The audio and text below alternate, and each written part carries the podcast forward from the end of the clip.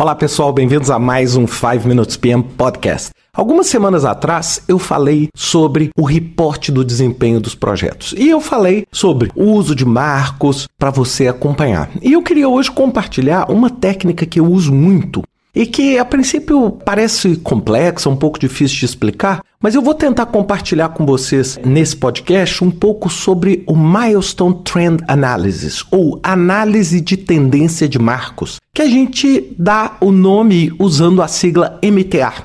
Né? Então, quando a gente fala MTA, fazer um MTA significa fazer essa análise de tendência de marcos. É um gráfico visual ele normalmente é feito em uma página a construção dele pode inicialmente parecer um pouco mais complexa, mas ele dá de uma forma bastante visual o desempenho dos marcos do seu projeto.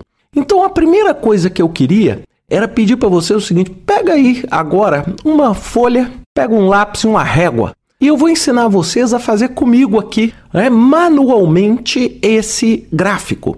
E nós vamos depois discutir um pouco e analisar os resultados desse gráfico. Então, a primeira coisa que a gente tem que entender é que o MTA diz respeito a marcos. Então, o seu projeto tem que ter marcos. Usualmente, a gente deve fazer um MTA com 6 a 10 marcos no máximo. Então, não, não faz um projeto com 200 marcos, porque o seu MTA vai virar uma bagunça. A ideia do MTA é você conseguir entender os grandes pontos do seu projeto. Então, ao invés de você ver um gráfico gigante ou ver um diagrama de rede com 300 caixinhas, com 300 barrinhas, você vai ver o que? Um MTA com 4, 5, 6 marcos, os marcos principais, ou seja, as entregas principais do seu projeto. Esse MTA, ele é desenhado na forma de um triângulo. Então a primeira coisa que eu queria sugerir a vocês é que você desenhe uma linha vertical não é? Uma linha vertical. Vamos supor que você coloque aí 10 centímetros ou 20 centímetros, por exemplo, nessa linha vertical.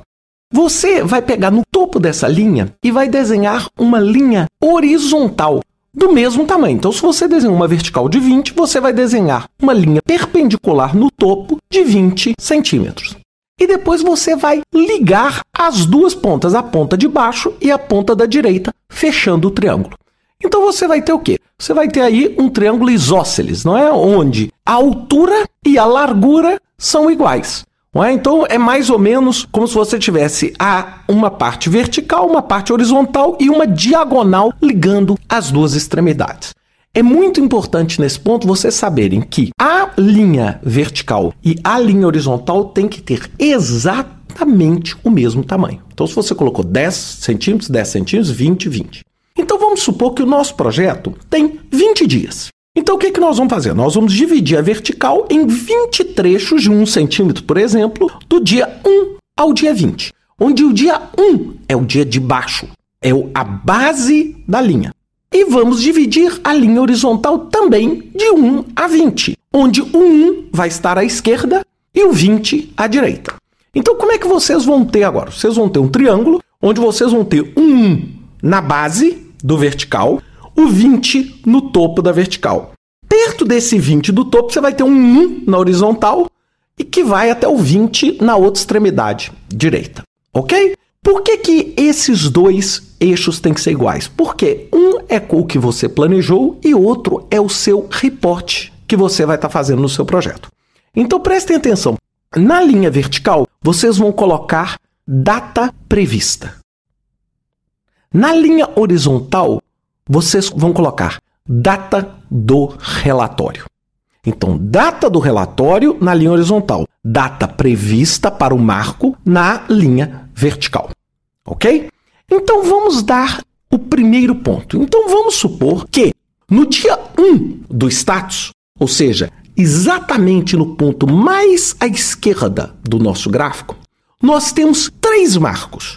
Um marco que vai terminar no dia 5, um marco que vai terminar no dia 12 e outro marco que vai terminar no dia 18.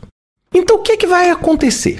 No dia 1, ou seja, na horizontal 1, você vai marcar três pontos: o ponto 5, o ponto 12 e o ponto 18 na linha vertical. Isso significa, no primeiro dia do projeto, você esperava que este marco terminasse dia 5, dia 12 e dia 18. Ok? Bem, o que, vai acontecer? Cada um desses marcos você deve marcar numa cor diferente. Ou coloca um asterisco, ou coloca um triângulo, ou coloca uma bolinha. Já no dia 3, por exemplo, você volta e vai olhar no seu projeto o seguinte: os meus marcos continuam projetados para o dia 5, para o dia 12 e para o dia 18? Então pode ser que no dia 3 você rodou lá a sua simulação, você fez o seu planejamento e viu que o marco do dia 5 mudou para o dia 7. O do dia 12 permaneceu no dia 12. E o do dia 18 subiu para o dia 19. Aí no sétimo dia, você foi lá e criou o terceiro ponto do seu MTA, onde o quinto dia tinha passado para 7, agora está em 9. O 12, que permaneceu em 12, agora está em 13. E o 18 que foi para 19, agora está em 20. E o que, que você vai fazer? Você vai ligando essas linhas. Então você vai, ao longo do seu projeto, ou seja, cada ponto que você marca na data de status é como se fosse um ponto de medição. Pode ser semana a semana, pode ser mês a mês, pode ser quinzena a quinzena. E do lado da coluna Y, né, do vertical, você vai ter a previsão. O que, que vai acontecer? Se o seu projeto estiver conforme planejado, a linha vai ser reta. Não é? Ou seja, todo dia que você mede, o seu projeto continua no mesmo status.